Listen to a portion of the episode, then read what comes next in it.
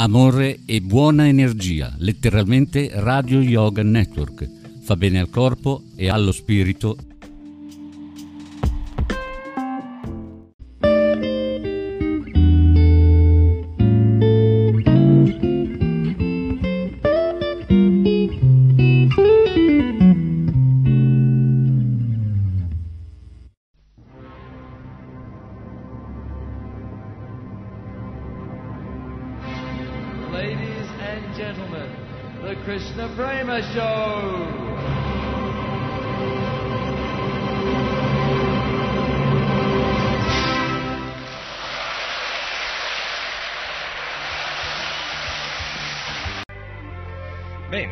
siamo ancora insieme, fortunatamente Krishna ci ha dato ancora la forza, l'intelligenza, la salute direbbero altri, per poter sentirci ancora, per stare insieme, per parlare di Krishna. La realtà dell'uomo è reale solo se è collegata con la realtà suprema, che è Krishna, altrimenti tutto il resto diventa veramente una, una roba da ridere, come una barzelletta. Eh? Una barzelletta che crea così, con quell'umorismo spicciolo di tutti i giorni, crea una situazione che può anche per un momento alleviare le sofferenze, facendoci fare una risata, eh? ma in realtà poi finito quel momento, eh, si esaurisce quel momento, in un attimo, in un momento proprio, e dopo torniamo esattamente al punto di partenza.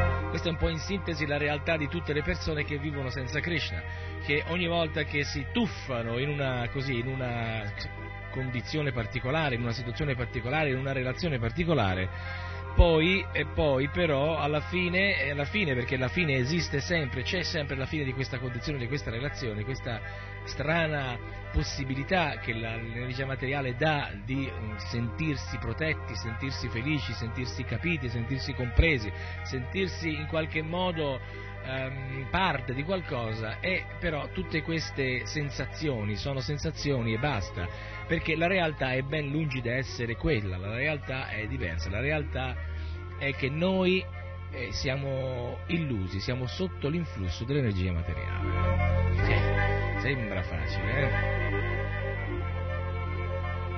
Certo che questa energia materiale è proprio cattivella, direte voi. Ma eh, non è questione di essere cattivi o buoni, la questione è che noi siamo un po' cattivelli, noi siamo un po' sbadati, un po' smemorati, ci siamo dimenticati di Krishna. E allora Krishna ci ha messo in una posizione particolare per darci la possibilità di ritrovare la memoria. Ovviamente questa posizione particolare non poteva essere piena di felicità, conoscenza ed eternità, altrimenti non avremmo assolutamente sentito il bisogno di tornare a vivere con Krishna ma d'altro canto, anche se fosse stato possibile, perché Krishna può creare qualsiasi tipo di eh, realtà, non è possibile vivere una realtà felice senza Krishna. Quindi eh, non c'è proprio modo, anche se noi cerchiamo di trovare qualcosa in funzione di, di, di quelle che sono le capacità che abbiamo di assorbire la realtà, con i nostri sensi, eccetera, noi non riusciremo mai, non riusciremo mai ad avere una, così, una, una stabilità, eh, una stabilità sufficientemente soddisfacente per poterci far sentire felici. la, felicità, la felicità, cari amici e ascoltatori di Radio Cristian Centrale, è qualcosa che va al di là del senso grossolano del termine, perché molti identificano la felicità con, eh, con il denaro, le donne, la fama, la ricchezza, la potenza, ma ahimè, eh, invece la felicità non è lì, è come quel gioco delle tre carte che fanno al Napoli, no? dove, è l'asso di picche, dove è l'asso di picche, dove è l'asso di picche, uno vede che lo vede lì, punta tutto lì e l'asso di picche stranamente non è lì eh? e perde. Eh? Avete mai visto il gioco delle tre carte? Beh, comunque dico, la realtà materiale è un po' così, no? noi devoti di Krishna abbiamo uno tra, tra, i tanti principi che dobbiamo seguire, è quello ecco, di non giocare d'azzardo, è proprio però essere all'interno dell'energia materiale, ehm, essere non cosciente di Krishna è un continuo giocare d'azzardo, giocare sulla possibilità di vincere qualcosa nel futuro, il domani, e poi se domani va male, speriamo sempre che dopo domani andrà meglio e via così. Eh? Quindi possiamo dividere le persone in due categorie, ci sono quelli che vivono la giornata, quelli che dicono tutto subito perché poi domani non sappiamo dove siamo e quelli si buttano a capofitto su tutte le realtà che sono afferrabili, veramente possibili, si cibano di tutto, si comportano nella maniera più stravagante, più libera, dicono loro, perché così ehm, abbattono i tabù dell'etichetta, abbattono i tabù dell'educazione, della, dell'intelligenza e, e, si comportano in modo da poter prendere al massimo, al massimo tutto quello che possono, arraffando a più non posso, perché dicono che poi non sappiamo cosa può succedere domani e se domani io non ci sono più eh, vuol dire che non mi sono goduto la vita. Anche se poi sarebbe da discutere di quanto godimento queste persone possono contare di, così, di prendere, di, di fare, di passare attraverso vivendo in questo modo, perché anche, anche se una persona può essere tanto avida eh, da, potersi, da poter ehm, tenere tutto il denaro con sé, quanto denaro può mettere da parte, quanto denaro può conservare, quanto uno può mangiare, quanto può mangiare prima di sentirsi male, eh? quanto può dormire prima di, di eh, basta, di, di, di, poi di cominciare a soffrire di insonnia. Insomma, ci sono quanto sesso uno può fare che poi a un certo punto casca stramazzando al suolo perché non, non ce la fa più. Io dico, tutte queste, queste verità di ricerca di felicità che sembrano essere a portata di mano ed sembrano essere la, lo scopo della realtà umana, hanno anche loro, loro stesse dei limiti, quindi anche se una persona si veramente dedica la vita, la giornata alla, così, all'utilizzo di queste possibilità, eh, alla fine della giornata non è che sarà super felice, perché dovrebbe esserlo in accordo a questa teoria, perché ha fatto così tanto sesso, perché ha mangiato così tanto, perché è diventato così potente, ma in realtà si troverà alla fine della giornata in condizioni veramente penose. Eh?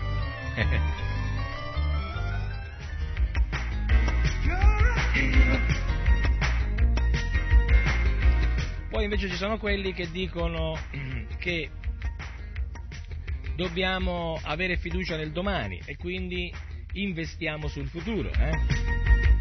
Però questo futuro su cui investono, siccome non è un futuro che prevede una realtà duratura, cioè eterna, eh, spirituale, ma prevede solo e soltanto dei piani, dei castelli di sabbia materiali, e questo futuro può non avverarsi, ovviamente questa è la maggior parte dei casi, oppure non presentarsi, perché questa persona in effetti succede qualcosa che gli impedisce di portare avanti il piano eh, o i piani. Eh. Quindi i, i, quelli che fanno i piani a lunga scadenza dicono noi compriamoci la casa, la paghiamo in dieci anni, poi facciamo dei figli, poi facciamo la, la stanza per i figli, poi io col lavoro vado avanti, mi organizzo in modo eh, da poter poi costruire quella casetta per, eh, per i nipotini e poi qui e là, poi là, insomma vivono la loro vita in funzione di qualcosa che non è ancora successo e che non c'è nessuna garanzia che succeda. Eh.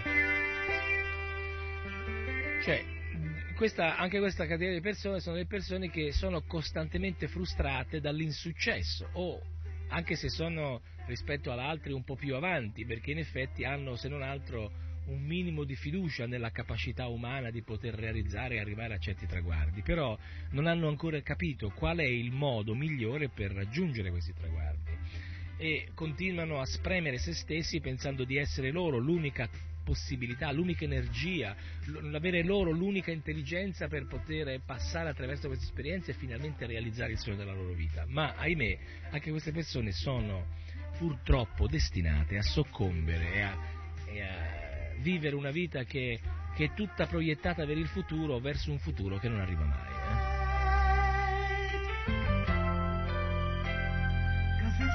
Allora direte voi, ma cosa dobbiamo fare? Cosa dobbiamo fare? Dobbiamo dobbiamo prima di tutto fermarci un attimo a riflettere, perché riflettere fa sempre bene, eh, non è mai buono comportarsi in un modo impulsivo, perché quando uno è impulsivo non riesce forse a avere un'idea chiara della condizione, della situazione che vive, quindi non riesce a prendere le decisioni giuste. Invece uno che riflette, si ferma, analizza bene la situazione, la condizione, considera i vari fattori e di conseguenza alla considerazione che lui poi comparirà, eh, cioè farà una, una, specie di comparazione con un punto di riferimento che deve esserci, perché se non c'è il punto di riferimento, ahimè, eh, diventa problematico perché qual è il punto di riferimento? Se io sono il punto di riferimento su me stesso, ovviamente se tutto quello che faccio va bene, cioè, perché no? L'ho fatto io, io sono io e quindi tutto quello che faccio va bene, anche se non va bene, anche se nella realtà vivo un'esperienza demenziale, piena di,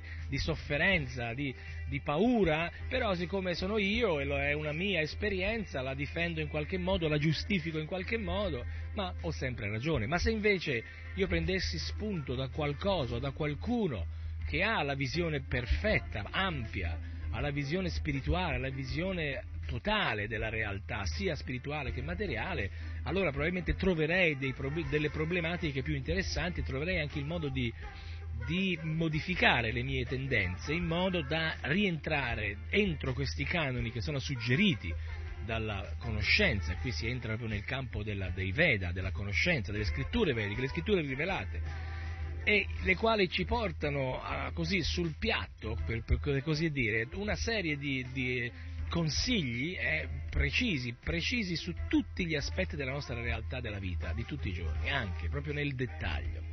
Persino come muoverci, come riposare, come andare al gabinetto, come lavarci, come cucinare, eccetera. Quindi queste realtà sono lì, sono, sono lì, per noi, non sono lì per Dio, perché Dio non ha bisogno di seguire queste indicazioni. Queste sono le vere indicazioni che Krishna, Dio, la persona suprema, ha lasciato su questo pianeta per ridare a noi anime condizionate, cadute dal mondo spirituale nel mondo materiale per un eccesso di invidia verso Dio, le ha lasciate per darci la possibilità di tornare a casa. Ecco, quindi di tutto il marasma di oggetti, di sensazioni, di incontri, di relazioni che noi possiamo vivere qui nel mondo materiale, l'unica cosa che conta, l'unica cosa importante sono proprio queste indicazioni, perché sono le uniche indicazioni le uniche sensazioni, le uniche rivelazioni che potrebbero darci e che ci possano dare, senza alcun dubbio, l'opportunità di tornare a casa nel mondo spirituale da Dio. Eh? Chiaro che allora uno dice qui, ma come io con tutte le mie buone volontà, io mi comporto bene, so che si può anche arrivare a conoscere Dio in altre strade,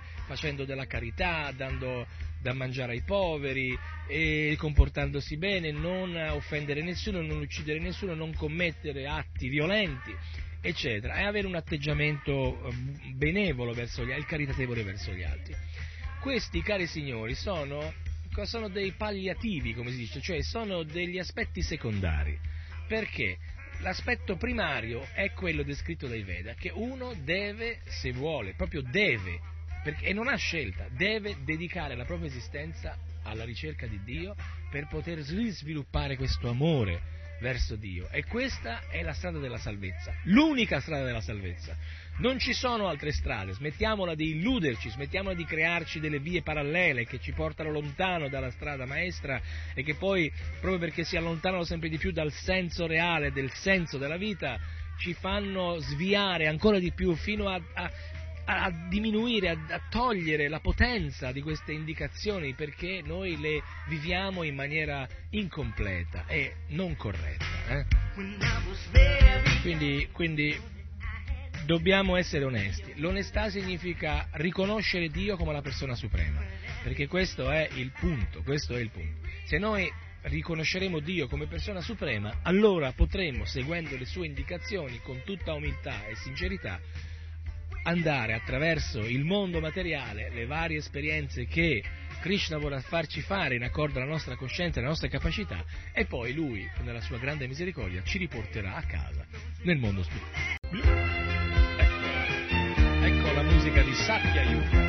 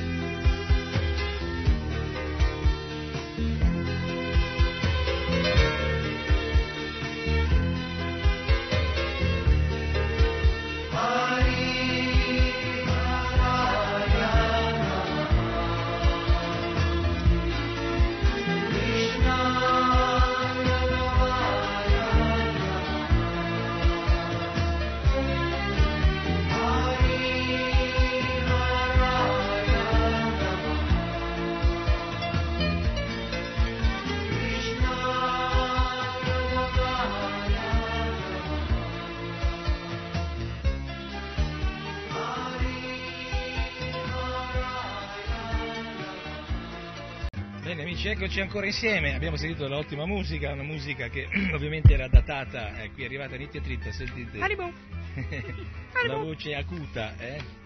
E stavo riflettendo su quello che dicevamo prima, sull'analisi del, della realtà, la realtà che si presenta sotto certi aspetti abbastanza confusa.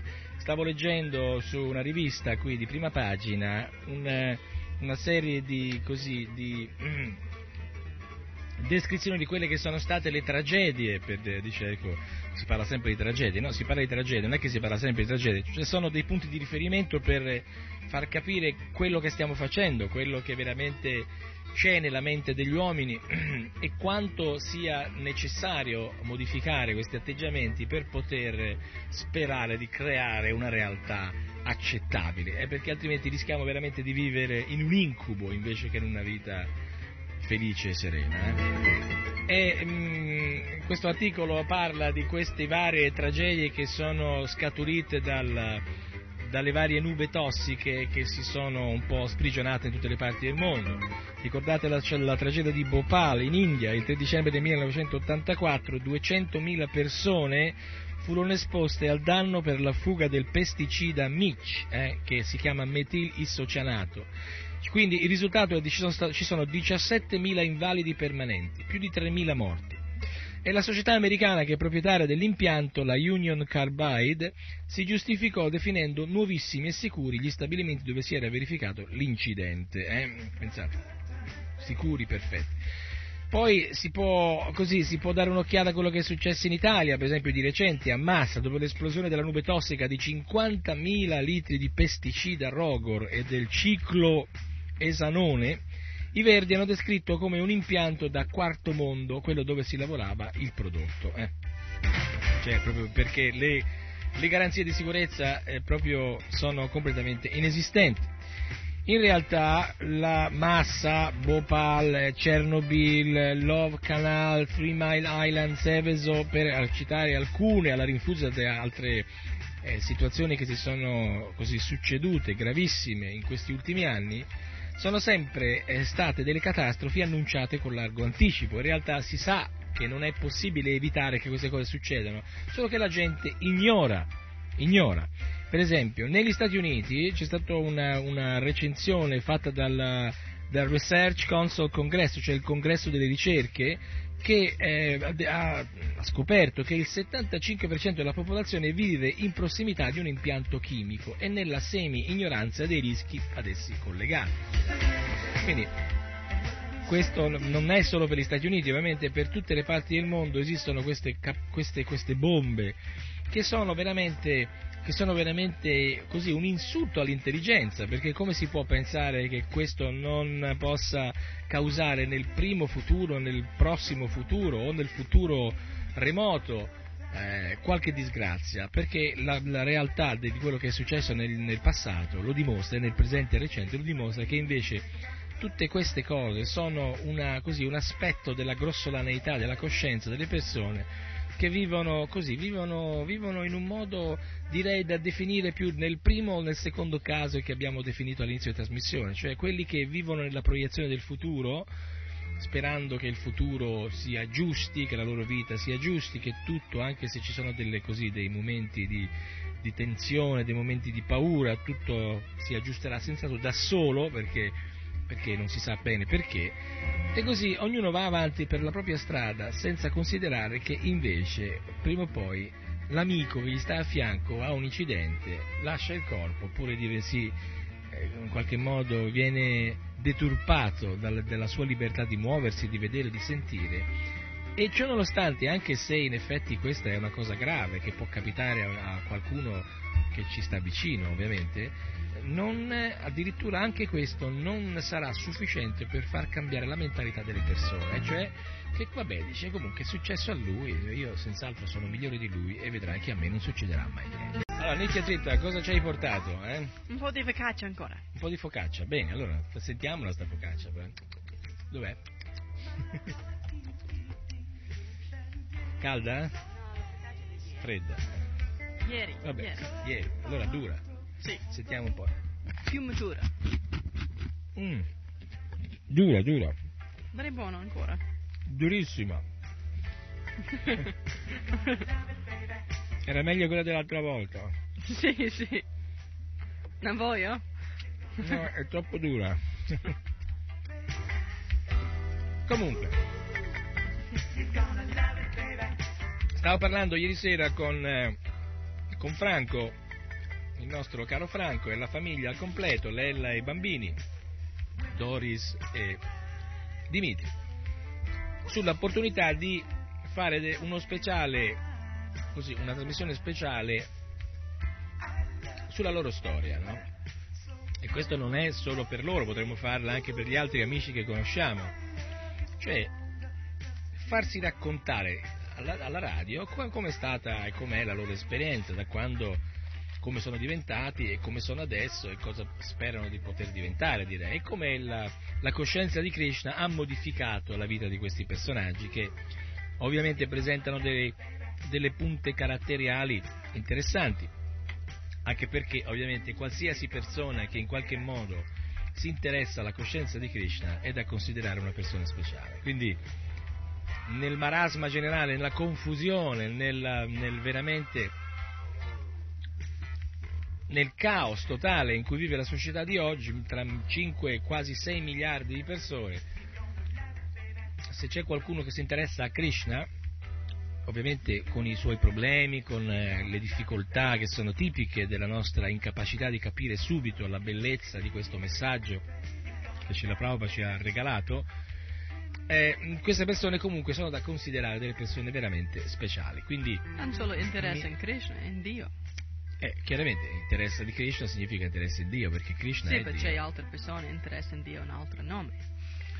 Sì, ovviamente ci sono altre... Ma altre- questo anche è un molto poco, non molto persone. Sì, comunque è ovvio, cioè, le persone che dicono di essere eh, cristiane, musulmane, quello che volete, ebree, buddiste, eccetera, anche loro sono, sono, molti sono in malafede, devo dirlo francamente, perché nessuna di queste persone in effetti ha il coraggio o l'onestà di seguire le indicazioni del proprio maestro. E quindi, quindi il numero si riduce veramente tra i milioni, milioni di persone che professano di essere appartenenti a quella o quell'altra tendenza religiosa, in effetti se poi andiamo a analizzare poi nella loro attività di tutti i giorni, la vita che fanno, li scopriamo che sono completamente inadempienti, come si direbbe in termini sindacali.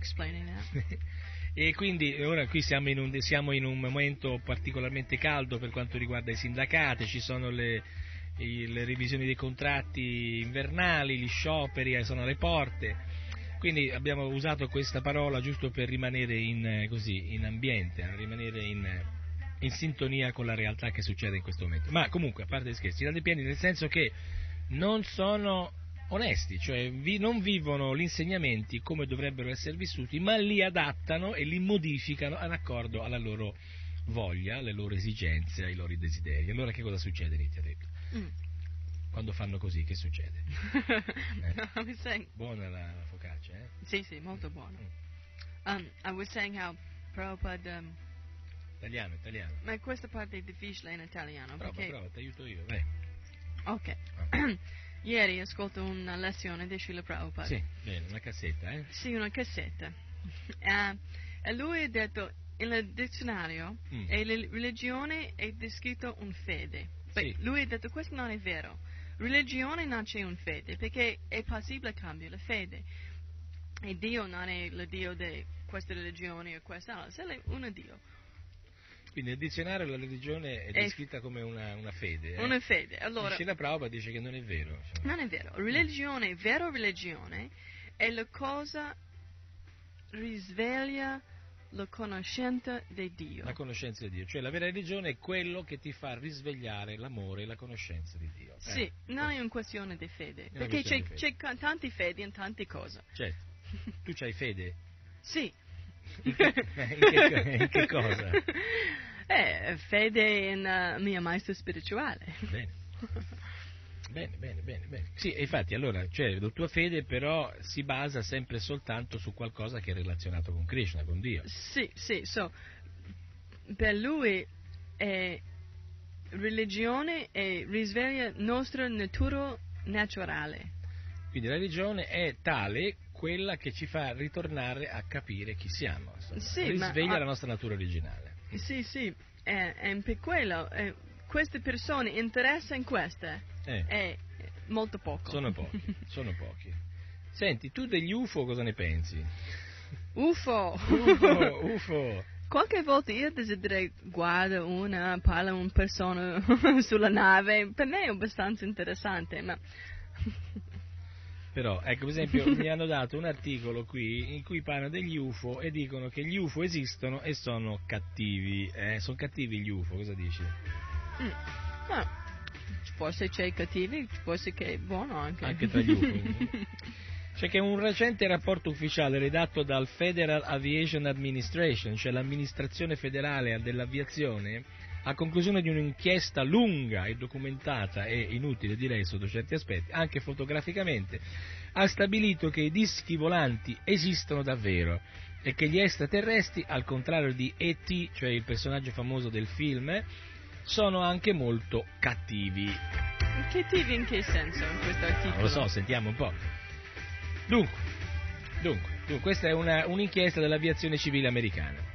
Quindi ti- eh, sono i tuoi, i tuoi confratelli, eh? No, non con materia, fratelli. I tuoi confratelli materiali. eh. sì. Per poco più di 250.000 lire in America si può acquistare una documentazione che in maniera, si può dire, inequivocabile dimostra l'esistenza degli UFO. Quindi uno, se non ci crede, tira fuori 250.000 lire in America e acquista tutta una serie, una documentazione che è stata redatta ovviamente dagli enti interessati che dimostrano l'esistenza inequivocabile. 200? 250 dollari sarebbero circa. Questo è un po' spese. 150 dollari. È stata messa in vendita anche qualche mese fa dalla, avvia- dalla federale- l'amministrazione federale dell'aviazione l'aviazione civile americana e include le foto radar a colori pensate dei dischi volanti, la registrazione del dialogo tra il pilota del jumbo giapponese Kenju Terauchi che li ha, Assai.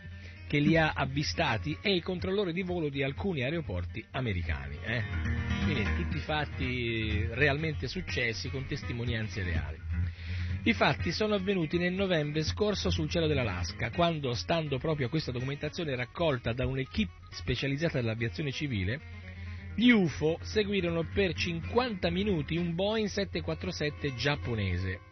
Finora nessun settore del governo americano aveva ammesso l'esistenza dei dischi volanti, anzi, fino dai primi anni 60 l'aviazione civile veniva accusata apertamente dall'opinione pubblica e da un ex direttore della CIA di nascondere la verità sui dischi volanti. Sapete che ci sono sempre grossi interessi, speculazioni, eccetera, eccetera. Lotte di potere, eccetera. E le polemiche non si sono mai del tutto a- assopite, anzi, più volte vennero tirati in ballo anche i presidenti Carter e Ford, che secondo alcuni erano rei colpevoli di, tac- di tacere su certi rapporti dell'aviazione militare che accertava l'esistenza dei cosiddetti UFO. Sebbene negli ultimi anni molti scienziati si sono detti pessimisti sul fatto che possano esistere altre forme di vita nella nostra galassia. E qui si torna di nuovo What a... pride. Eh, dice che come sono orgogliosi questi scienziati, no? Eh, eh, più che orgogliosi direi che sono sciocchi, perché non è proprio un discorso da scienziato precludere qualcosa che non si capisce. eh. Solo perché non si riesce a capire non è detto che non esista, magari bisognerebbe prima di dire che non esiste fare una ricerca modo- più accu- accurata e cercare di capire qual- cioè, l'aspetto diverso della This realtà. Ecco, dice l'iniziativa che questo dimostra che hanno una completa fiducia nei loro sensi limitati. no? Cioè, quindi è una fiducia, dice, se era questione di fiducia bisogna avere fiducia. In questo caso questo tipo di fiducia è meglio non averla, perché ovviamente se uno si fida delle, religione strano loro. delle rivelazioni dei propri sensi che sono limitati, ovviamente le realizzazioni saranno anche molto limitate. Comunque, gli scienziati abbiamo già spiegato molte altre volte che vivono in, in palle di vetro, in provette, sono delle persone strane, ovviamente ci sono anche gli scienziati bravi che sono più aperti, intelligenti e cominciano a comprendere che esistono altri aspetti della realtà che non sono propriamente ancora identificabili in eh, formule matematiche, ma molti sono piuttosto, quelli, la maggior parte sono ancora allo stato brado, cioè sono ancora allo stato primitivo, quindi si potrebbe parlare di, di una classe di scienziati eh, preistorici. Diciamo, I nostri scienziati sono, sono gli scienziati dell'età delle caverne, che in effetti stanno cercando di scoprire come funziona la clava, come funziona la ruota, come, che cos'è l'energia che scaturisce dal fuoco. Ecco, questi sono gli scienziati e questo le, quello che loro vivono nella realtà di oggi rispetto alla realtà reale degli abitanti delle mete superiori e perché cosa dire di quello che esiste nel mondo spirituale, le, le miriadi di energie che sono ben lungi da essere ehm, paragonabili alla complicatezza che poi non è così complicata, almeno per quelli che lo sanno. E quindi Mm, per dopo quelli... questo articolo leggere up. questo. Eh, Eh, su del corpo, per esempio il corpo, il corpo potrebbe sembrare una macchina complessa, ma ovviamente se noi chiedessimo informazioni a chi l'ha costruita sarebbe molto più semplice capirlo. Comunque andiamo avanti. Allora, la galassia, è proprio per questo che ora, alla luce di questa pubblica, di quanto pubblica l'aviazione civile, la notizia ha scosso gli americani. Pensate, gli americani che si scuotono, come fanno i cani quando si tirano via le pulci, no? Oppure quando, quando sono bagnati e vogliono... eh, eh, è una cosa che mi ha sempre, m'ha sempre fatto un certo senso, dico, chissà come, cosa si sente no? a scuotersi. Ma dice come gli americani si sono scossi. Ma, ti sei scossa tu? Non ti sei scossa tu, no? no. No. Allora, non tutti gli americani sono scossi, i tipi non si scossano. Molto spesso tacciati, almeno quelli che giuravano di aver visto omini verdi, omini viola, di allucinazioni collettive derivanti da droghe ed altri eccitanti, eh? perché molti dicono, ma questi veramente ci raccontano un sacco di storie che sono il frutto della loro incapacità di essere sobri, eh? sobri, dira, eh? dira statran muyati, eh? dice la Bhagavad Gita, cioè l'uomo saggio, l'uomo sobrio, sobrio non è invece colpito e non è scosso da questi cambiamenti, da queste cose strane.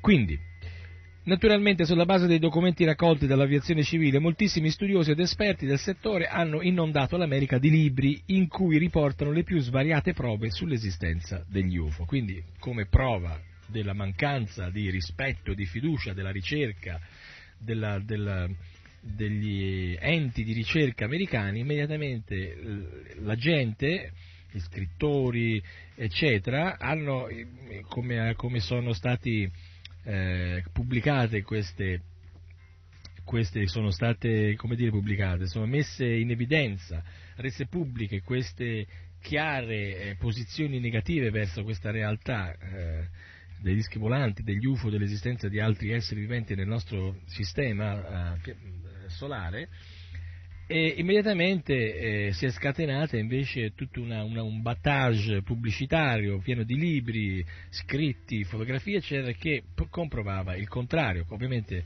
in, conoscendo l'uomo di oggi, non è che questo si sia manifestato proprio per, per il senso della giustizia, ma soprattutto per speculare, per eh, utilizzare anche questo aspetto per poter fare del denaro, perché in effetti io ho l'impressione che a molti di queste persone che magari scrivono sulla presenza degli UFO o non degli UFO non gliene frega proprio niente. Comunque, andiamo avanti. Eh, un'agenzia specializzata in sondaggi ha stabilito che la maggioranza degli studiosi di questi fenomeni sono d'accordo su di un punto, cioè che gli extraterrestri rispetto a vent'anni fa sono cambiati. Ecco, dice, quindi noi facciamo l'analisi su quelli, sui cambiamenti degli extraterrestri, ma non ci curiamo di analizzare la nostra realtà che in effetti... Bah, Ma loro, loro cambio? sì, dice che gli effetti, d'accordo su un punto, cioè gli studiosi di questi fenomeni, famosi studiosi, dicono che gli extraterrestri rispetto a vent'anni fa sono cambiati. Ma in peggio, dicono, in peggio, sono diventati, oggi sono creature spietate, che sequestrano intere famiglie per ricerche genetiche sulla razza umana, proprio come se fossero cavie da laboratorio, e solo dopo questi esperimenti le rilasciano libere. Questo, sembra, questo veramente sembra un film di fantascienza.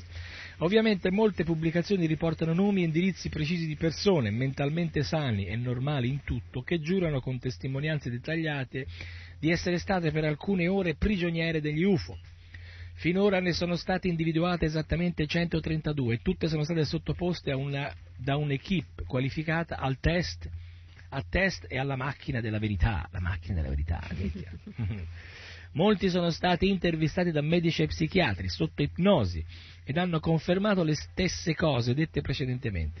In proposito c'è anche un'autorevole dichiarazione di Bud Hopkins, un pittore di 55 anni molto noto negli USA e che da oltre 10 anni si occupa del fenomeno UFO, che dice testualmente Nonostante le differenze di razza, religione, cultura, provenienza, età, sesso e sociale, le testimonianze di coloro che hanno avuto la disavventura di imbattersi negli extraterrestri sono state pressoché identiche e tutti concordi nel dire che questi misteriosi esseri si comportano in modo spietato. Cattivi, cioè. Ha fatto esperimenti sul corpo di diverse persone. Eh, io, cioè, queste sono ovviamente delle supposizioni, sono delle cose che nascono da qualche, così, da qualche mente, da qualche voglia anche di essere o da forse, qualche fonte di forse verità. queste le scienziate di un altro mondo, mondo uh, media. Il mondo, sì, vabbè, dico, ma quello che mi, che, che mi, fa riflettere è che si mette il punto su queste cose, cioè ci siamo scandalizzati, si fanno delle, delle grandi eh, così, mh, come si dice, dei grandi momenti di stampa per articoli, scalpore per questa cosa che è una cosa tutta da vedere, da discutere, mentre invece non si parla della reale del reale massacro che gli uomini fanno sugli animali ogni giorno, no? Questa invece è una cosa normale, cioè non ci sono problemi, sì, ci sono dei, dei gruppi degli antivivisezionisti che in qualche modo stanno da fare, ma non c'è certo questo appoggio, questo, questa potenza di stampa, questo interesse da parte dell'opinione pubblica verso un qualcosa che invece esiste, è reale, non c'è bisogno di, di far andare sotto l'ipnosi, di, di fare delle, delle, ricerche particolari per scoprire queste realtà, però queste realtà non fanno evidentemente testo perché gli animali, poveretti, sembrano che siano stati fatti apposta per questo, per essere torturati, per essere scannati, per essere mangiati dai cannibali umani. Eh? Comunque, Hopkins non è riuscito comunque a convincere tutti. Gli scettici parlano di isterismo, i sociologi ricordano le truffe marziane dei primi 50 e gli intellettuali fanno notare che oggi l'America è in preda a un vero culto del paranormale. Il 42% degli americani afferma di comunicare con i morti, e il 63 di aver avuto esperienze extracorporee, quindi 63 più 42 eh, siamo a 105%, più 5 e in tutto questo cancan si inserisce anche Reagan, il quale non smentisce di aver proposto a Gorbaciov un'alleanza in caso di invasione dallo spazio, addirittura, non si sapeva questo. Dice, caro Gorbaciov, se per caso i marziani ci ci fanno un'invasione, ci mettiamo insieme e li combattiamo insieme. Ma non basta, c'è anche un altro motivo che induce a pensare che questa volta le ricerche sugli UFO prendono una piega più seria e meno scettica. La NASA infatti ha deciso che dal 1988 riprenderà gli studi sugli extraterrestri in maniera più approfondita, scandagliando il cielo sull'intera banda di frequenza, 8 milioni di canali e utilizzerà al massimo delle possibilità il radiotelescopio di Arecibo con la sua antenna di 300 metri di diametro. L'intero programma, per concludere l'articolo, costerà soltanto 15 miliardi di lire. Ah, per quello ho bisogno paghi tanti per questo riporto perché spende troppo per la loro antenna. Quindi dice Nitiarito, giustamente questo articolo da, nella sua essenza conclude in un modo da farci capire il perché è importante che la gente prenda coscienza di questa cosa perché così possano in qualche modo giustificare e far sentire meno in colpo il fatto che si investano del denaro, tipo 15 miliardi di soldi, lire, per delle cose che sono completamente inutili. Eh.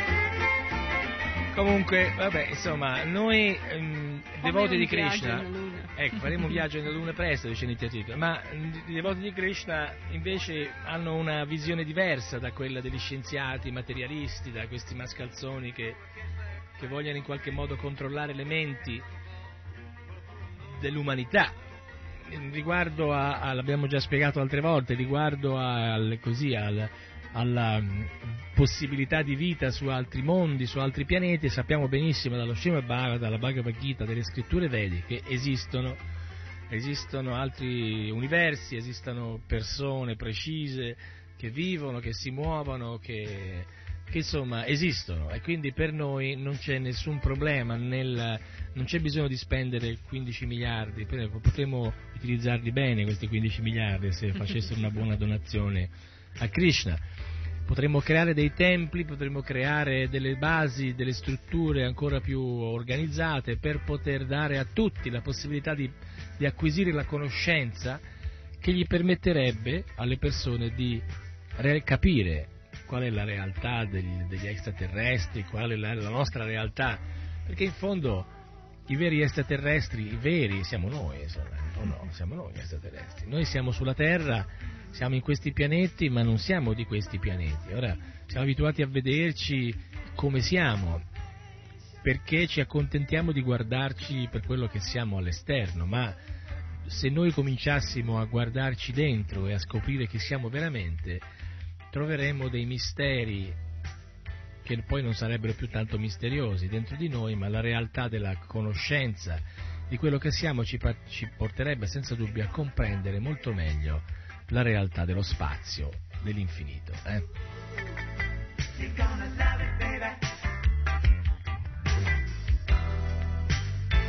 Bene, bene, allora siamo sempre qui insieme e Nitya Titta aveva un articolo, un articolo, che si introduce bene in questa, in questa situazione di, di questo programma. Il centenario che... perfetto per capisci cosa è Renata. Perché è un, è, un, è un, articolo scritto da un devoto all'interno del, del BTG, cioè il Back to God, eh, del ritorno a Krishna, ritorno a Dio, il, la rivista americana del non della NASA ma dei devoti di Krishna, non finanziata dalla CIA, ma finanziata interamente dalle donazioni dei, di quelli che in qualche modo si abbonano agli abbonamenti, scritta da Kundalidas, che è un devoto ovviamente, ed è intitolato Scappando la realtà e l'illusione. Eh? Pensate un po', scappare dalla realtà all'illusione. Quindi un articolo che si presenta enigmatico, enigmatico sotto certi aspetti, ma che in effetti si collega veramente sul discorso che abbiamo fatto, che ci ha portato ad analizzare così articolo, un articolo che ci parlava di un aspetto che può essere scambiato sia per realtà o per illusione. Che ci vuoi dire, Nitya Tu l'hai letto questo articolo, no? Sì. Allora, dici un po' qualcosa. Eh, questo articolo fatto diversi esempi, ai nostri sensi è, una, è necessario un, un, un buon um, resource. Una buona risorsa? Per um, conoscenza e informazione perfetto. Quindi tu dici che i nostri sensi sono imperfetti, quindi per avere una conoscenza perfetta dobbiamo andare al di là dei nostri sensi, sì, dobbiamo allora, avere una sorgente eh, sì, più tutte forte. queste scienziati, Mm. ricerche nel mondo, eccetera, eccetera, è dipendente sempre dai nostri sensi. Eh certo, infatti, cioè, tutto quello che loro cercano lo fanno sempre sulla base dell'analisi fatta dai sensi che sono imperfetti. Sì, questo articolo ha fatto un po' di esempi, una, parla un po' della nostra filosofia in questa maniera. Ma è interessante. Esatto, esatto. Qui infatti vedo che l'introduzione dice che anche se gli scienziati hanno realizzato che il nostro mondo è come una casa di specchi, eh, mh, cioè lo hanno presentato come una casa di specchi, però nessuno di loro è capace di portarci fuori da questa casa. Quindi, come avete siete mai stati dentro queste case di specchi nel Luna Park, no? Luna Park Sì. ci sono queste cose dove si entra dentro e là ci si, ci si perde perché si riflette la nostra immagine, si perde il punto di partenza e si comincia a essere un po' sgomenti perché non troviamo la via d'uscita. Ecco, questo- questa complicazione che nasce proprio da una, una ragione di essere in un certo modo, a un certo livello di coscienza, è un po' una complicazione creata dagli scienziati proprio per, per imbrigliare gli uomini semplici nel pensare che loro sono in effetti quelli che gli unici portatori di conoscenza e la quale bisogna rispettare bisogna in qualche modo servire ed onorare, ma in realtà nemmeno loro sono capaci di uscire da questo miraggio, da questa illusione che hanno creato. Perché ci senti pieno di fede in loro sensi, è perfetto. In tutte le altre guarda le stesse cose in d'accordo insieme, ma i nostri sensi è uguale. C'è scritto qui diversi sensi, diversi animali come un ragno, un uh, ragno, ragno, ragno, ragno o un formico. Formica. Formica. Formico. Formico sarebbe una formica maschile, insomma. Sì, cioè, in effetti, in effetti cioè, cosa diceva Nitiatito? Avete capito, no? Che gli scienziati si basano tutti sui loro sensi e proprio però, siccome sappiamo che anche i loro sensi, anche se sono scienziati, sono imperfetti, tutti credono ai loro sensi, e quindi la realtà che, che ne viene fuori da queste realizzazioni è una realtà completamente imperfetta. È questo che volevi dire tu, no? Penso di sì. Sì, vabbè, insomma. Quindi, cosa dobbiamo fare? Dobbiamo leggerlo pure perché è un po' lungo, eh? Cioè, sì, un'ora ancora. Complesso anche, cioè, direi. Sì, ma molto d'Italia, nel senso convinto i nostri ascoltatori, nel senso non è perfetto, è una cosa molto um, chiaro. Dice che, inizia, dice che probabilmente nessuno di noi ha ragione di pensare che i nostri sensi sono incompleti, sono una sorgente di conoscenza incompleta. Il tuo vedere, il parlare, l'annusare, il sentire, il toccare possano possano farti captare delle cose, ma uh, possono farti vedere anche delle illusioni ottiche, ma niente di troppo serio. Loro ti possono dare un'accurata mh, fotografia della realtà, un'accurata, eh, in quals- qualsiasi momento. Ma anche se altre persone confermano questo, mh,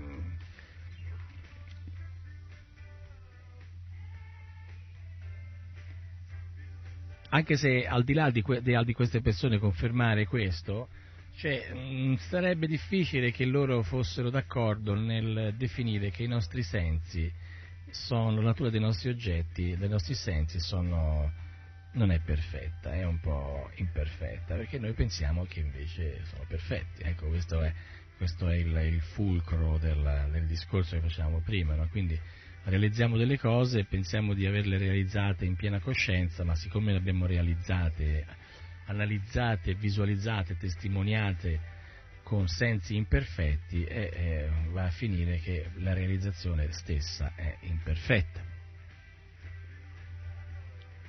Ma la domanda che, che, che Kundalidas sta eh, andando avanti dice ma sono veramente i nostri sensi capaci di darci una vera fotografia della realtà, eh? guardando, guardando, accuratamente, ancora più da vicino questa fotografia. Queste sono altre pagine. Che ti, ti accorgi forse di, che c'è qualche cosa che è sbagliato? No, eh? questo è colorato. O no? Sì o no? Eh sì, cos'è questo? Questo è, è un tempio che vola, eh? Ma lui ha detto, eh, except the balconies don't fly. Sì, però in realtà è un balcone, un balcone con un tempietto che vola, dice, ma in effetti... No, no, ma questa non è la cosa. Guarda la, la prospettiva come esce, fate due cose insieme per contro. Questa è la cosa. E tu hai visto prima, tutto va bene.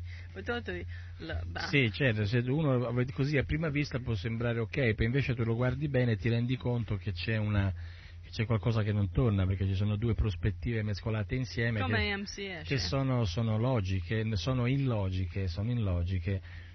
E però a, così a prima vista, così a primo acchito, a primo sguardo può sembrare logico, quindi ecco la domanda del devoto che dice ma se noi guardiamo veramente con più, con più attenzione la realtà, ci accorgeremo che ci sono delle cose, forse ci potremmo accorgere che c'è qualcosa di sbagliato eh?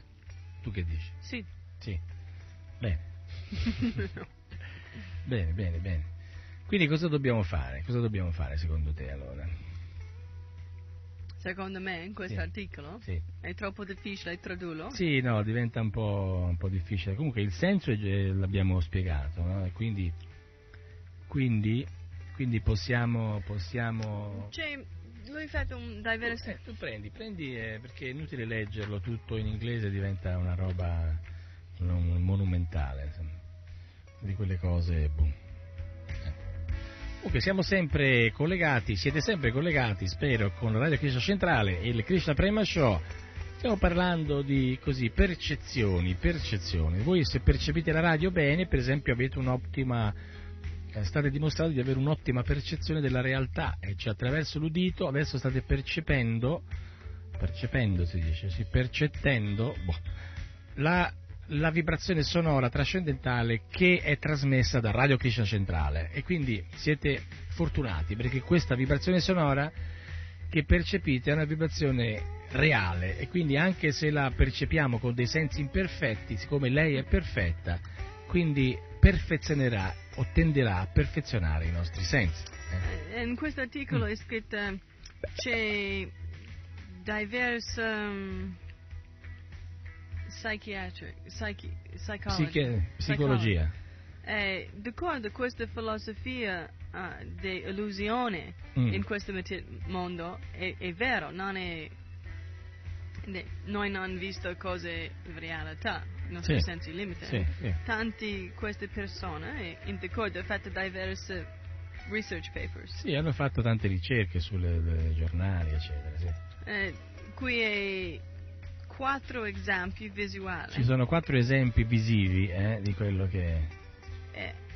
Ti spiegalo in inglese, vai, poi te lo dico io. One is where there's two faces looking at each other or a vase, depending on how you look at it. E una, una, fotografia ci sono due facce che si guardano un oppure un vaso, cioè dipende però da, dal punto di vista in cui tu lo guardi. Questo è più difficile, un giovane donna o un vecchio donna? Cosa hai visto? Eh, qui in alto c'è un'altra fotografia, un disegno che potrebbe essere una giovane donna o un vecchio, una sì, donna sì. vecchia. Sì, la donna vecchia? È solo la donna giovane? Sì, c'è solo la donna vecchia o c'è solo la donna giovane? Tu hai visto? Io vedo, che vedo? Vedo una donna giovane. Non vedo la donna vecchia. No. La donna vecchia, questo è il naso, questa è la bocca, questo è la sciale, questa, capisci? Questo è il mm. naso. Quello è il naso. Sì, sì, sì, sì. Sì, sì, sì, adesso vedo. Sembra la Befana. Sì, sì, sì. sì, Più difficile eh sì, adesso. incredibile. Sì, sì, sì, è vero. è incredibile. Adesso non riesco più a vedere la donna giovane, vedo solo quella vecchia. È incredibile, cioè, è incredibile come in effetti i sensi, se guidati eh, in modo diverso, possano, è vero, possono dare delle esperienze visive diverse. Okay. Poi, e questa? È 13, 12, 12 e 14, sono tre numeri. E qua? A, B e C. E guarda, e questo è nel, perché questo, this one is dependent on who his company is, what he is, sì, sì, 13 sì, or a B. Sì, sì, sì, sì, sì, capisco perfettamente. Capisco perfettamente, capisco perfettamente. Bravo, bravo, bravo. Mi spieghi la gente non capisce niente cosa tu hai visto. No, eh, sì, ma è difficile spiegare perché è una fotografia in cui ci sono tre numeri uno sotto l'altro fatti da un 1, un 2, 1, un 3, 1, cioè 12, 13 e 14. Poi ecco, fatti a croce, questa è la parte eh, verticale, la parte orizzontale è una A, una B che è fatta con il 13 che è un gambino il 3 e poi la C. Quindi l'illusione, qual è l'illusione?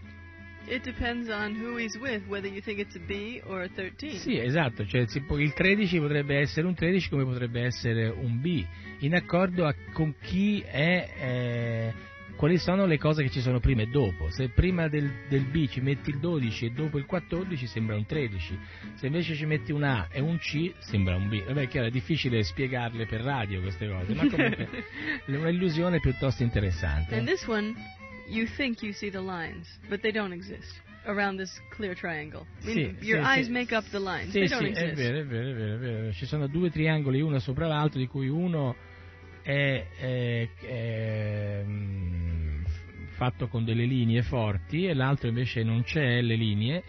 Ma l'illusione ottica è che, che i due triangoli sono uno sopra l'altro e quello che non ha le linee sembra che abbia la linea, ma invece la linea non esiste. Cioè, quindi è, è veramente una, So, un altro tipo di illusione che, che fa, ci fa percepire quali sono le, i limiti dei nostri sensi.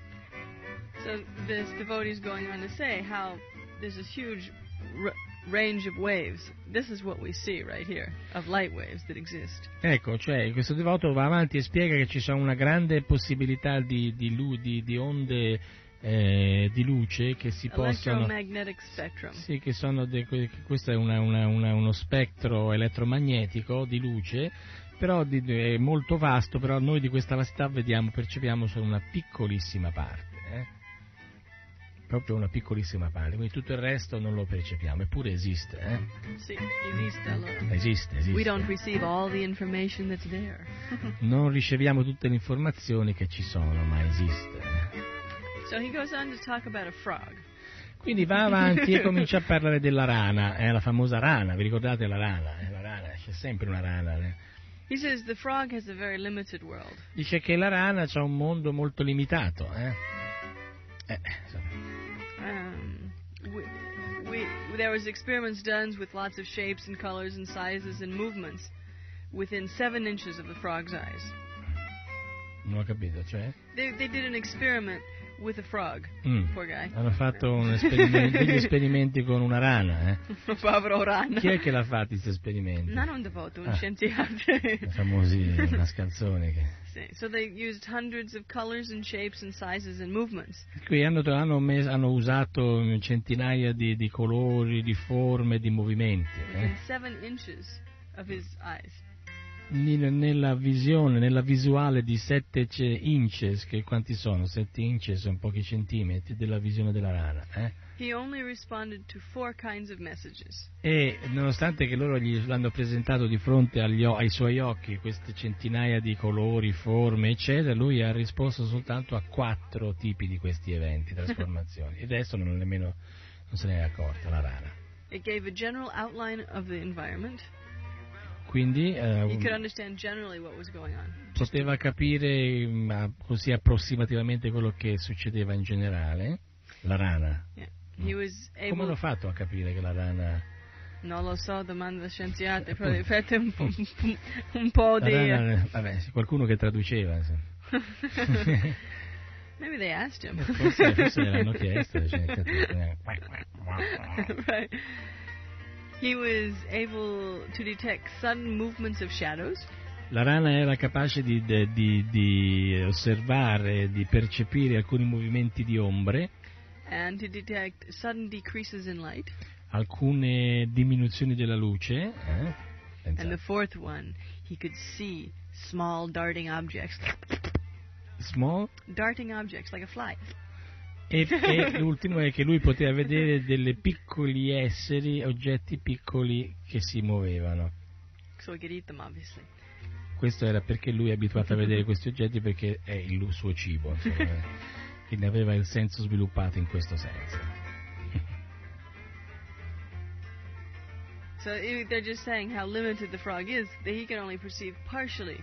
You know, if we were to go, if you put a, a uh, an elephant in front of the frog, he would not really see an elephant. Eh, questo cioè, la dimostrazione è quello che significava questo esperimento di, così, di far capire i limiti della rana, quanto, poteva, di quanto limita, limitata era la sua percezione. Se, mette, se, avesse messo un elefante di fronte alla rana, la rana non avrebbe percepito la forma e la, so la dimensione dell'elefante. Quindi questo serve per farci capire eh, dimostrare cosa noi non cap- comprendiamo con i nostri limiti che sono nei nostri sensi. Like Perché ne- nella, nella, realtà materiale anche noi qui siamo come la rana nel pozzo. Proprio così. If a, if a celestial being came before you, would you be able to perceive him or no? Esatto, se un essere celeste si presentasse di fronte a noi, pensate di essere in grado di poterlo percepire oppure no? If God were to be before you, could you perceive him Se? Dio stesso si potesse presentare di fronte a noi e pensare di poterlo percepire, Andiamo avanti con un po' di musica eh? e ci sentiamo fra qualche minuto. Musica, musica.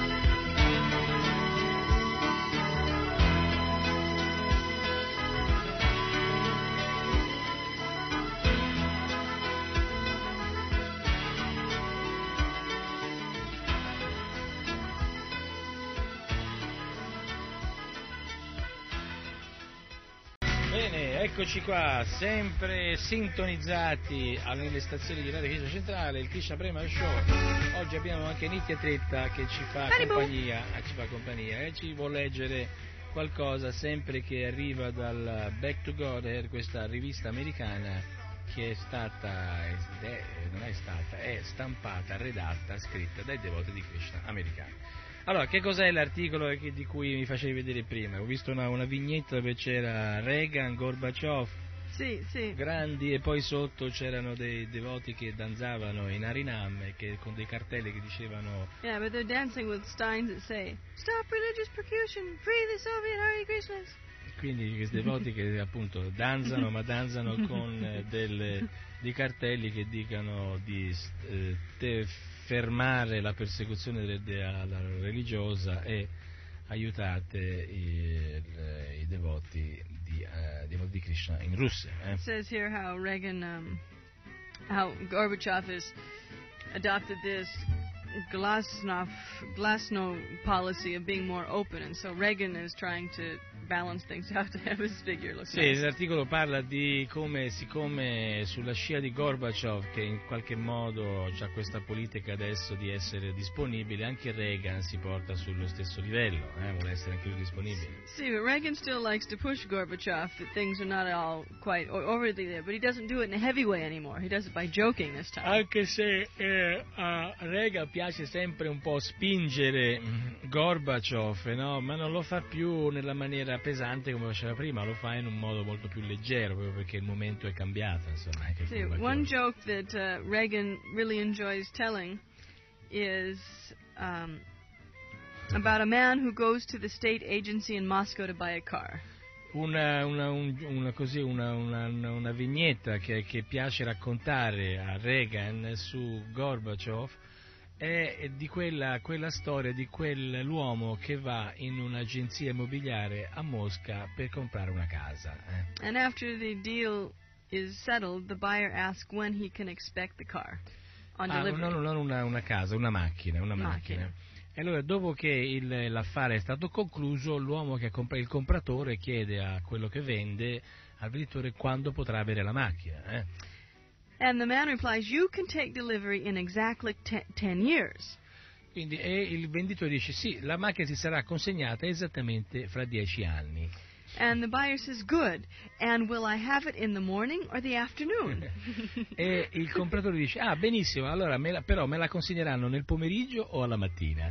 and the state official says, What will it matter in 10 years from today whether you get your car in the morning or the afternoon? E allora il- eh, l'ufficiale dello Stato, cioè questo venditore, dice ma che cosa significa? Che importanza ha se tu fra dieci anni riceverai la macchina la mattina o il pomeriggio? But the buyer says, Well, the plumber's coming that day also. in the morning. Ma il, eh, il- il- il compratore dice no, è perché quel giorno arriverà anche l'idraulico durante la mattina, quindi voglio sapere come organizzarmi la giornata. so Reagan uses this joke to to say that he has genuine sympathy for the Russian people, that things are still a little difficult there. Sì, questo, questo, questi, queste battute, queste barzellette, questi aneddoti sono così un modo che Reagan ha per dimostrare che in fondo, anche se ci sono delle ancora delle, delle divergenze, ha molta simpatia per il popolo russo.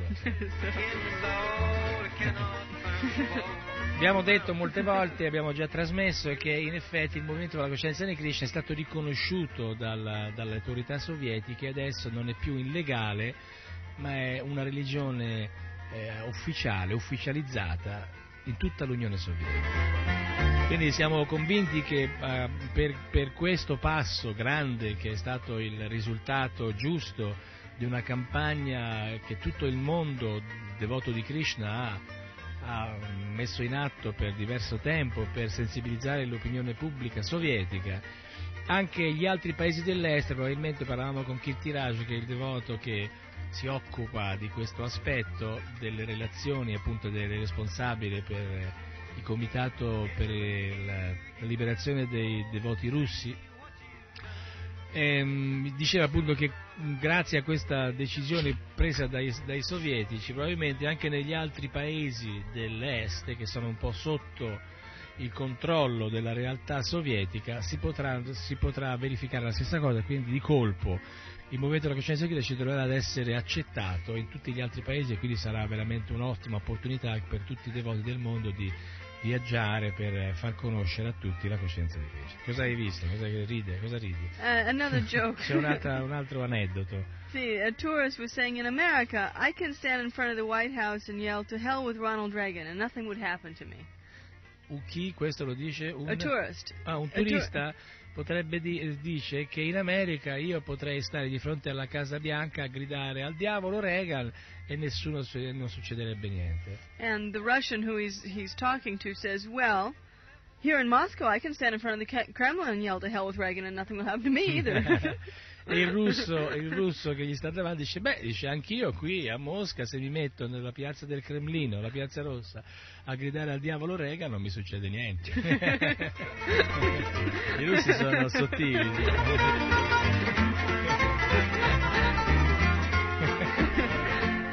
anyway, the point of this whole article is to say that a government needs to provide facilities for the people to eh, to get into spiritual life, no matter whether it's this government or that government. Esatto, That's not the point. Il punto dell'articolo è che in effetti qualsiasi governo, che sia il russo o quello americano, deve dare l'opportunità ai cittadini di potersi interessare della vita spirituale.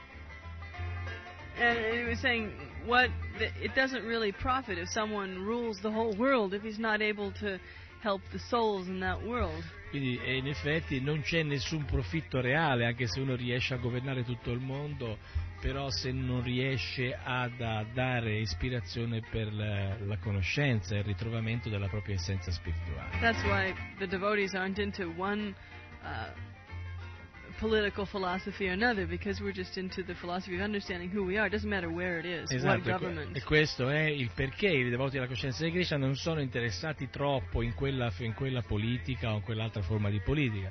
La nostra filosofia, l'interesse per, nostra- eh, per il nostro interesse va verso la filosofia che ci spiega la scienza dell'anima e quindi Because you ritrovare can see noi in. America, it's democratic capitalism. We're there. In Italy, what is it? I don't know. Sì, in America c'è un capitalismo democratico, penso che in Italia anche lì siamo sotto una spinta di questo stesso tipo. well, Per- no, also no, it was more socialistic Sì, here. c'è anche un po' più di socialismo. So the devotees are here also. In Russia, it's communistic. The devotees Sì, are there. So it's not in, important. in- in Russia ci sono- c'è un regime comunista, ma i devoti sono presenti sia qui, sia in Italia che in America, quindi per noi non c'è nessuna differenza. A noi interessa la scienza della realizzazione spirituale, cioè quello che diceva prima nei teatri, per la religione che ci fa sviluppare amore per Dio. Questa è la vera religione, questo è il vero senso della vita umana. Tutto il resto diventa un gioco di poteri, un gioco, una speculazione mentale come quello che dicevamo prima degli scienziati, sui marziani, sugli abitanti dei pianeti, eccetera, eccetera, cattivi, buoni. Si tratta di fare delle, così, di gettare delle, delle opinioni su qualcosa che non si conosce, quindi ognuno, chi più ne ha più ne mette, la confusione aumenta, mentre invece nella realtà della conoscenza che viene dai Veda, che viene dalle scritture vediche, che viene dai maestri spirituali, delle, delle catene discipliche autentiche, non c'è confusione, è tutto molto chiaro, Dio è al centro, Dio è la persona suprema Dio dà le indicazioni su come noi dovremmo risviluppare la nostra coscienza. Quindi se seguiamo quel tipo di insegnamento la nostra vita sarà senz'altro piena di successo. Che volevi dire? Also, Prabhupada says anything that speaks about who is God is Veda. Doesn't matter what it's called. E poi Prabhupada dice, eh, ha detto che tutto ciò che parla di come è Dio, quello è considerarsi conoscenza, considerarsi Veda. Quindi questo So, è importante. So Prabhupada said you can change whatever your faith. You can become a Muslim, a Hindu, a Christian. It's not important. But if you are trying to understand who is God, that's that's why he always says this Krishna consciousness is not a sectarian religion. Ecco, questo è quello che Prabhupada diceva, che il movimento della coscienza di Cristo non è una setta, un movimento settario. Ma perché? Perché? Perché? Perché? Perché? Perché? Perché? Perché? It's like a song of yours, perché? perché come una canzone. Dice, no, perché? Perché è, è che ognuno deve, può magari rimanere quello che è, e credere in Cristo, credere in Buddha, credere in Allah, credere in Maometto, però se questo gli fa sviluppare reale amore sincero per Dio, va bene. insomma.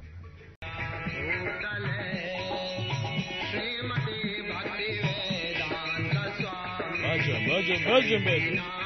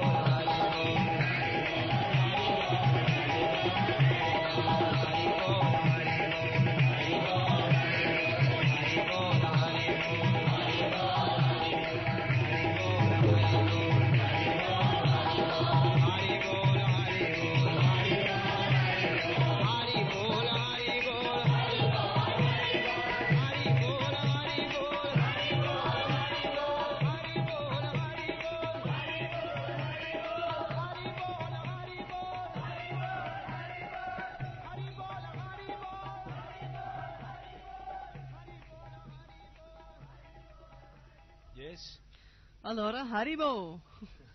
Ehi! Haribo! Haribo! Cosa fai? Vai giù? Sì, sì, vai giù, vai giù. Vai di, va- vado giù, no? Vai Va- giù. Oh, sì, vai, vai giù, Vai, eh. sono io. oh, vado io, eh. Vai giù. Vado. Va vado. bene, Vado grazie. Hare Krishna. Hare Krishna. E tutti i nostri ascoltatori, per la prossima volta, questa è Nitya Tripta, Jai. eternamente soddisfatto.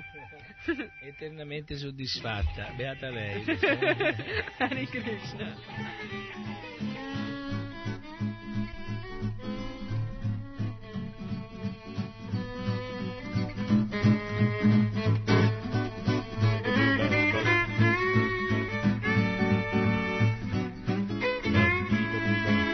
Allora, insomma, mh, come siamo messi? Dico, mh, si- è chiaro, non è chiaro? O- bah, potrebbe essere di più, potrebbe essere di meno, insomma.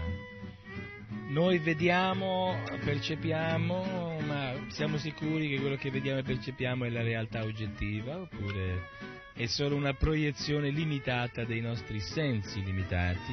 Eh? Ma chi lo sa? eh?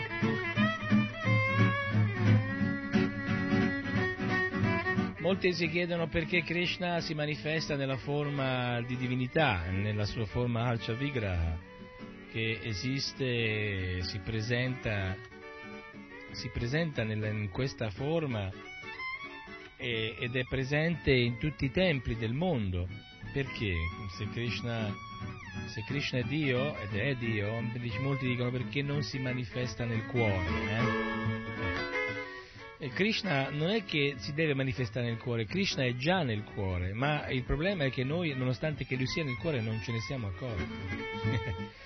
e non ce ne siamo accorti non perché Krishna non è capace di manifestarsi, perché noi siamo incapaci di leggere e di comprendere la sua presenza nel nostro cuore, perché siamo completamente condizionati da altre cose. Quindi Krishna allora nella sua infinita bontà e la grande intelligenza ha detto vabbè, visto che non riescono a percepirmi in un modo che non è propriamente grossolano, è abbastanza sottile, perché la sua presenza nel cuore esiste, ma è sempre una percezione che deve essere sviluppata attraverso una, così, una meditazione particolare, mi manifesti in un modo che veramente eh, mi devono vedere per forza, che proprio comprensibile e captabile dai sensi limitati che questi umani hanno, eh? cioè gli occhi, la vista, ecco quindi Krishna quindi si manifesta nella forma di Alcha Vigra, in queste meravigliose forme che sono esposte nei templi di tutto il mondo, così i devoti possono cominciare a gustare quello che è che potrà essere la relazione eterna con Dio, la persona suprema. E, e, grazie a questa forma ognuno di noi comincia a risviluppare un po' di interesse, attaccamento verso la persona di Dio. Perché? Perché? Perché la nostra è una filosofia personalista, capite? Cioè, nel senso che significa personalista? Che Dio è una persona, non è che è una cosa, un oggetto, no? E quindi dobbiamo per forza, eh, in qualche modo, cercare di andare a trovarlo nella sua realtà intima, personale, altrimenti non riusciremo a sviluppare nemmeno l'amore simile a quello che noi sviluppiamo so, per i figli, per la madre, per la moglie, per la fidanzata, eccetera. E ben, pensate che anche questo tipo di amore è un amore che non ha la purezza dell'amore originale per Dio. Quindi, eh, che dire, proprio di, se non riusciamo a, in qualche modo a, a trovare una, un aggancio personale intimo con Dio, sarà difficile trovare questa realtà di amore. E quelli dicono che io Dio lo amo, non ho bisogno di nessuno, so come amarlo, lui si manifesta, eccetera. Sono delle persone che in effetti sono egoiste e, e sciocche, perché non è vero e cercano di, in qualche modo di giustificare la propria ignoranza, incapacità invece di essere veramente relazionati con la realtà suprema. Ma è, è logico pensare che se noi non avessimo conosciuto nostra moglie, per dirlo, non, saremmo, non ci saremmo mai innamorati, per esempio, non avremmo mai sviluppato nessun sentimento, se non avessimo avuto la, la così, l'esperienza pratica di vedercela insieme con noi, parlarci, conoscerla e discutere sui nostri problemi, discutere su le realizzazioni della nostra esistenza.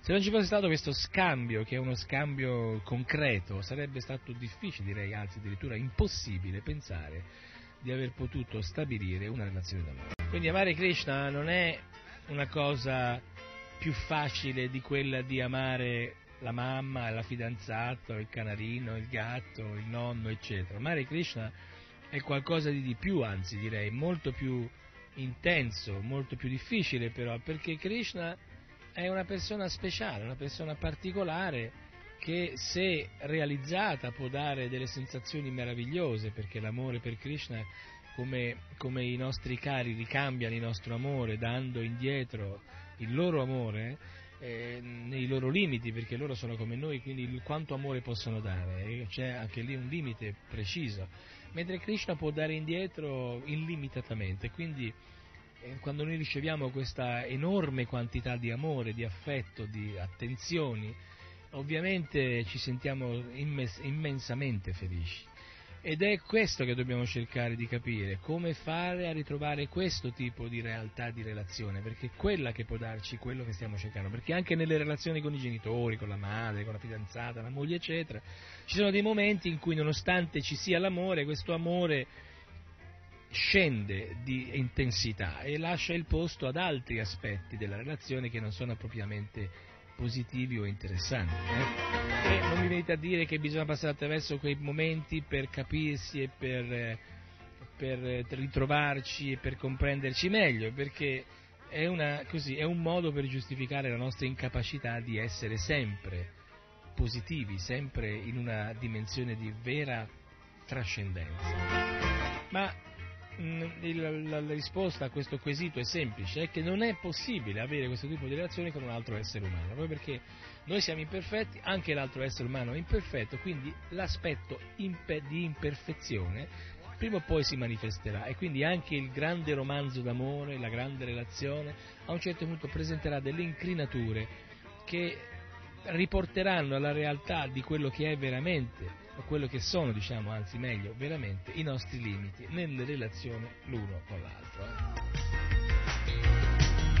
Radio Krishna Centrale, Radio Krishna Centrale, il Krishna Prema Show, oggi è un Krishna Prema Show così tranquillo che scorre senza problemi. E abbiamo discusso di diverse cose, abbiamo introdotto con una un, un, articoletto in cui dicevano che gli UFO sì, sono accertati che esistono, ma sono cattivi, quindi in un certo senso gli scienziati dicono sì, esistono, vi diamo questa possibilità di credere, però vi mettiamo in guardia perché sono cattivi. Ladies and gentlemen, the Krishna Prema Show!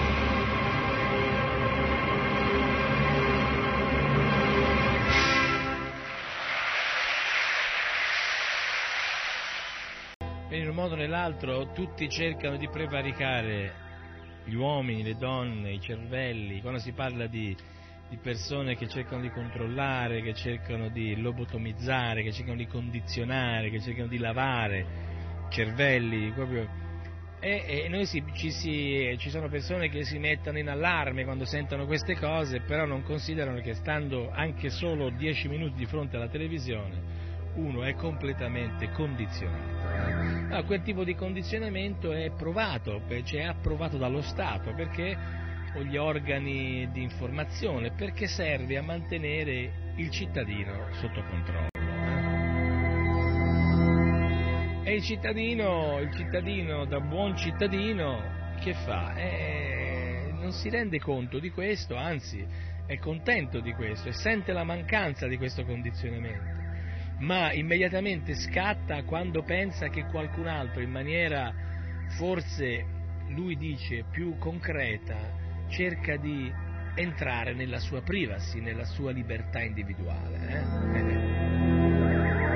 E questo è un aspetto veramente buffo, direi, della nostra realtà, perché in effetti ad ogni secondo, in ogni momento che noi ci muoviamo nella città, che ascoltiamo la radio, che ascoltiamo la televisione, vediamo la televisione, andiamo a un cinema, eccetera, siamo bombardati da tipi diversi di condizionamento. Però siccome è un condizionamento che ci illude di trovare o di condurci verso una strada di felicità o di gratificazione dei sensi, allora ci va bene. Invece qualcuno ci parla di qualcosa di reale, di concreto, che dovrebbe servire per purificare i nostri sensi, che dovrebbe servire per darci la forza di trovare la vera realtà di noi stessi e questo diventa difficile da comprendere, quindi è meglio considerarlo negativo e quindi schierarci contro. Eh. E questa è un, è un, po', la mentalità di Kali Yuga, la mentalità delle persone che si sente e si vede hanno veramente perso l'intelligenza. Kali Yuga è un, un momento difficile, un momento della vita dell'uomo che veramente presenta delle grosse lacune dal punto di vista della memoria, dell'intelligenza, della coscienza, quindi non possiamo certo dire di essere delle persone speciali. In Kali Yuga, sappiatelo bene, tutti, tutti, tutti sono più bassi degli Shudra, cioè Shudra sono proprio le persone di quarta classe, barbari, lo Srimad Bhagavatam descrive come barbari gli abitanti di Kali Yuga, quindi anche voi che magari pensate di essere dei dotti eruditi, che conoscete la storia del mondo, che conoscete, avete delle qualità materiali con le quali siete riusciti a farvi notare dalla, dalle masse, sappiate che in effetti rispetto alla condizione di colui che conosce la realtà suprema ed è collegato con Dio, con la conoscenza assoluta, quella vera, non quella relativa, eh, siete o siamo veramente insignificanti, completamente insignificanti.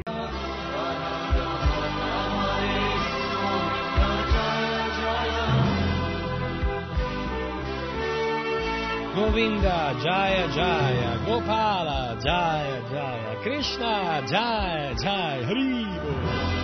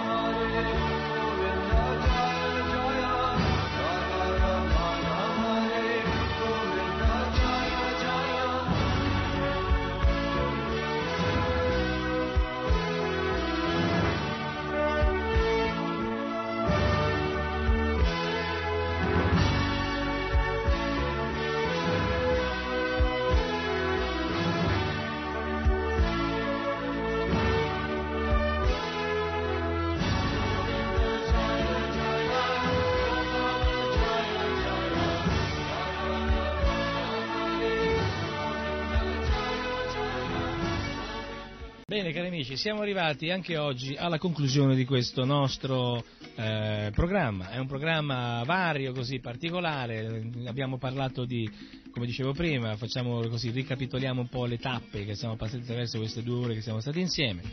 Abbiamo introdotto, leggendovi un articolo tratto da una rivista che diceva che appunto gli UFO esistono ma sono cattivi, è un'inchiesta fatta dall'aviazione civile americana, quindi attenzione se vedete un UFO non, eh, non andategli incontro perché dice che sono cattivi, possono tormentarvi portandovi su qualche pianeta e cercando di analizzare la vostra natura umana, come se per, questo è veramente incredibile, come se per un essere che riesce a muoversi, a, a veramente a, ad in qualche modo controllare la natura materiale in un modo ovviamente più avanzato del nostro, abbia bisogno di fare delle prove di laboratorio per capire chi siamo, ovviamente quello che noi siamo per gli esseri superiori è, è, chiarissimo, è molto chiaro e non c'è assolutamente bisogno di fare degli esperimenti come farebbero e come fanno i nostri scienziati con i topi, con i gatti, con le scimmie e di cui però di questo non si parla, questo è tutto lecito perché questo serve per dare a noi la capacità di conoscere noi stessi. Pensate che illusione, che, che crudeltà.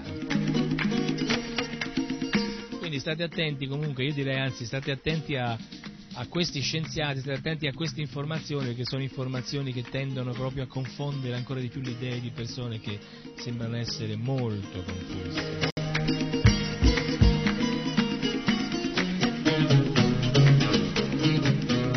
abbiamo letto alcune parti di un articolo, di una serie di articoli che erano scritti sul BTG, cioè, cioè la, la, rivista americana del Movimento Internazionale per la Coscienza di Krishna.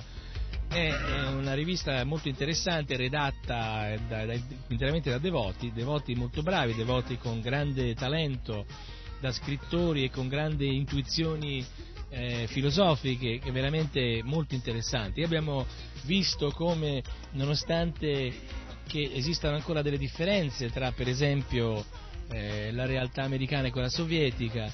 Eh, i, i, due presidenti tendono a, ad avere una relazione meno dura eh, perché ovviamente capiscono che esistono finalmente delle possibilità di, co- di convivere su, su, certi livelli e, e, quindi anzi addirittura Reagan diceva in questa, in questa intervista che aveva fatto una, una proposta a Gorbaciov, dice che se per caso ci attaccassero gli extraterrestri potremmo difenderci insieme. Eh?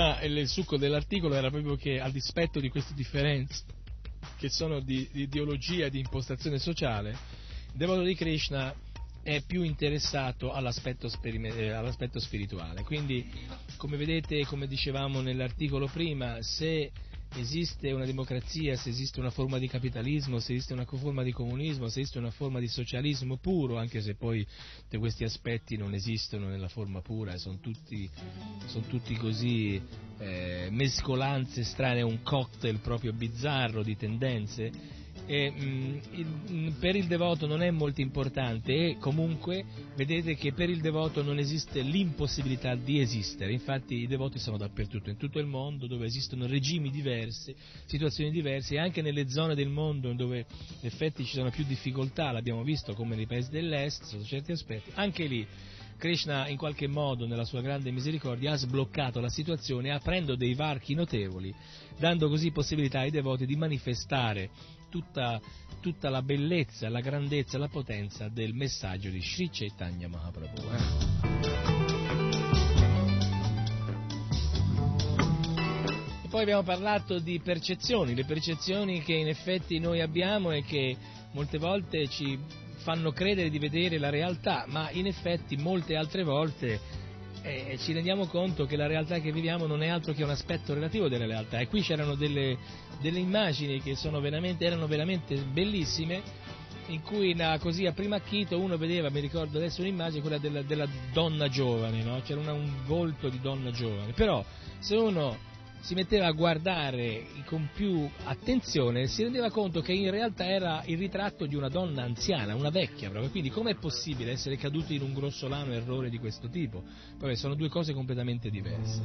Ecco, questa proprio era l'introduzione a un argomento che potremmo discutere ancora nei prossimi Krishna Prema Show, perché, perché, è importante cercare di capire i nostri limiti, così potremo non fidarci troppo della, di queste sonde che sono i sensi materiali e affidarci più a una verifica costante con una fonte di conoscenza reale che è già sperimentata e questa è la conoscenza che viene dai sadhu, cioè dai, dai santi, dagli shastra, quindi dalle scritture, e dal guru, cioè dal maestro spirituale. Ecco, quindi se noi analizziamo, le, facciamo le analisi e le compariamo con questi tre elementi, verificando che le nostre analisi siano sempre in linea, con, come i risultati delle nostre analisi siano, devono essere in linea alla visione di questi tre elementi, sadhu, shastra e guru, allora abbiamo delle possibilità di captare la realtà per quello che è nella sua forma reale. Eh?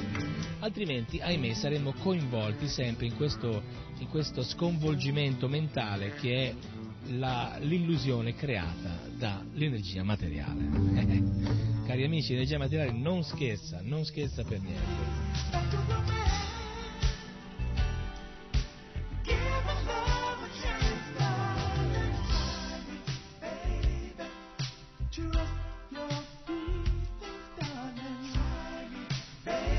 E poi abbiamo anche analizzato un po' la ragione di essere, eh, la ragione di essere coinvolti in attività e in mentalità che non sono prettamente adatte per per svolgere un'attività spirituale o perlomeno entrare in una, in una dimensione di coscienza adatta per captare la realtà spirituale.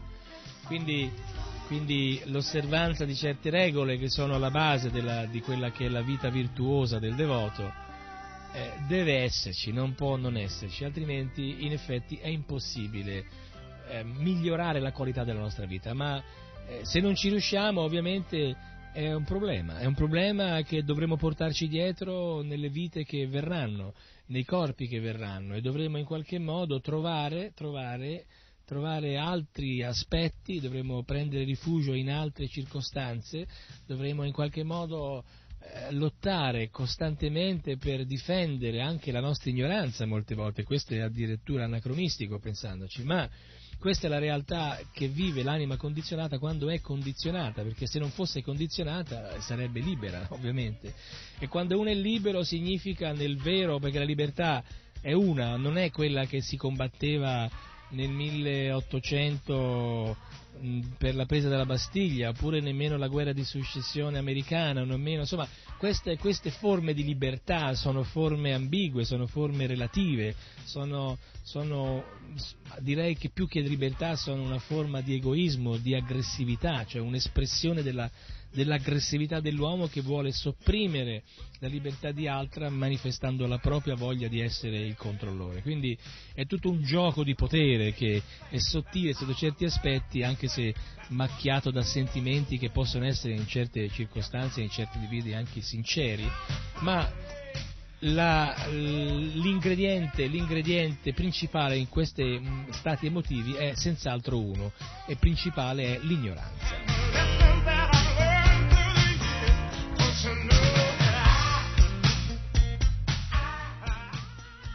Quindi, amici ascoltatori di Radio Chiesa Centrale, manteniamoci collegati con la realtà della conoscenza. La radio è importante, la radio ci, ci porta in casa, è una grossa possibilità, una grossa facilitazione.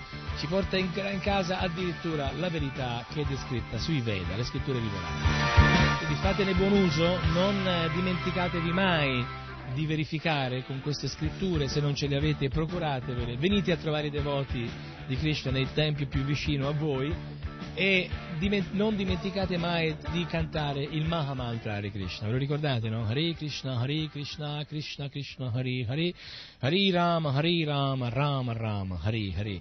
In questo modo la vostra vita diventerà perfetta, completamente e semplicemente perfetta. Quindi il vostro Krishna Prema vi saluta e vi dà appunto. Emozioni e forti vibrazioni. Ascoltaci in diretta su www.letteralmente.info. K Radio è sempre con te.